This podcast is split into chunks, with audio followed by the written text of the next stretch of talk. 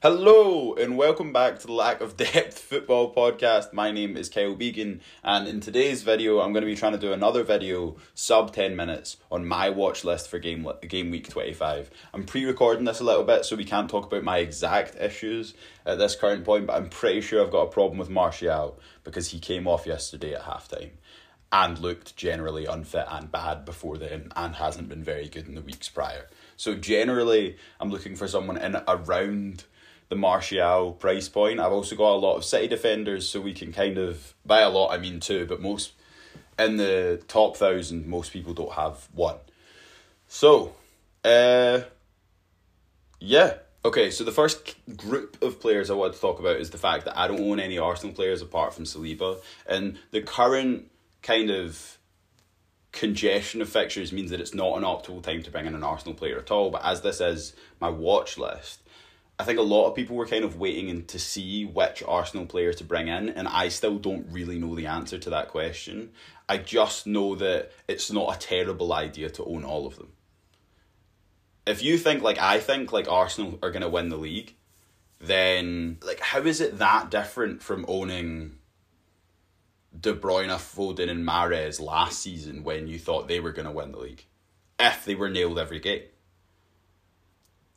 So I think I might have missed out just how important these assets are, and so it's not entirely off off of my kind of I was going to say brainwave, but it's not a kind of out completely out with my vision to consider bringing in all three of these players.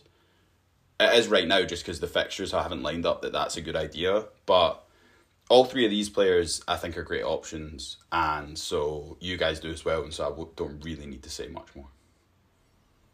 Before I go into them later on, I'm genuinely considering a midfield of Martinelli, Saka, Odegaard, March, and Mitoma to see if that can kind of fling my rank through the roof. But also, taking risks like that is the reason why my rank is so ass at the moment. Next. And then Gabriel. Slightly different option here. I, I, ben Mee's back in the list, which I know caused an issue at the time, but Ben Ben Mee's back in our watch lists for a few reasons if you ask yourself honestly who looks like they're going to keep a clean sheet in any of their games, I genuinely think that the answer are the answers are Arsenal and Brentford and Newcastle. And if you consider the fact that I'll get onto this later on, the fact that Newcastle's fixtures fall off an effing cliff in three weeks' time, this is from the start of uh, game week 25. If you consider that their fixtures fall off a cliff and they don't have double game weeks or anything like that in three weeks' time. Is it worth bringing them in to just remove them again? I don't know. That's a personal decision. It's up to how many transfers you've got. But I don't think that planning for the long term, considering that I'm not exactly rich in transfers and I do have some ground to make up, I don't think gambling on it paying off bringing in a set of defenders who don't get bonus points uh, just to take them back out again. And say you line up with Gabriel and Mee it's not unheard of that you get two goals from two centre backs from corners in the same game week. So, yeah, I would just think about that. And then other than that, we've we might have missed the main hop on point, but I'd consider Thiago Silva as well. Uh, then I've got Rodri because Man City have the second best fixture in the league. They're also second in the league. Rodri's also nailed, and although he's nine point one mid million, for a midfielder instead of a City defender. If you consider it from the perspective that no City defenders are really nailed anymore and they're not keeping clean sheets, this could be the best way to use your money. Then, more interestingly, Brighton have the third best fixtures from now until the end of the season. From game week 25, their fixtures are Leicester, Bournemouth, Crystal Palace, Fulham, Newcastle, which is a difficult one, and then West Ham United, who are playing terribly and will continue to play terribly until they get rid of Moyes yes, his stats are awful. Non penalty non penalty goals in the twenty first percentile.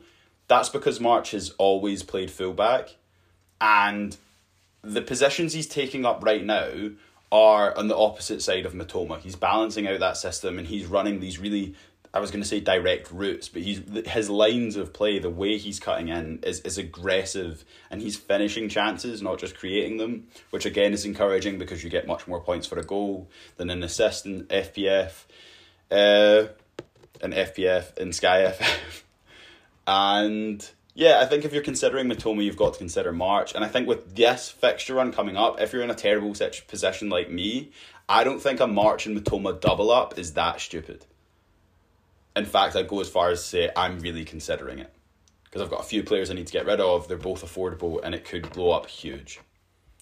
Uh, I also, Rodrigo has had a ton of shots recently, and so I would consider going there if I liked Leeds, but I think the Leeds manager may get sacked, and so that would change things. Uh, actually, question for the Leeds fans: Have any Leeds players improved apart from Rodrigo since? Um, I was going to say since Solly March came in, but since the since the manager came in, the lovely American guy with all the charisma in the world, have any of the players improved? I don't know. I think Tyler Adams is good. Next on my list is uh, Martinez. Luke Shaw's getting passing tiers playing Martinez's position. Martinez is good. I think he will be nailed. I think Shaw will move back out to the wide position. And so I think Martinez, I was listening to the 3 for 1 podcast this week, and they were talking about how no one at the moment is really, no defenders at the moment are really consistently getting.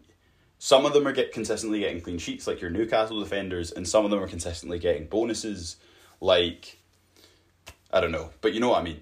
But no one's consistently getting both. I think albeit Arsenal's a hard game, but Crystal Palace Leeds Leicester, even Brentford, really, if you consider the fact that Man United will go into that with some real kind of gusto, with a bit between their teeth, and with a bit of vengeance, really, in their mind. If you consider all of these things, there's no reason that Martinez can't get three clean sheets and bonuses in every single one of those games.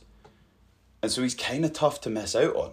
And so, yeah, he's definitely on my radar. I've also got Shaw on this list um, because he's Shaw, and uh, all the other defenders are bad. And uh, I've got I'd rather have Martinez than Shaw, and then I've got De Gea on this list as well. Here's his data. I've got I don't know if it's this way. I've got De Gea on this list as well.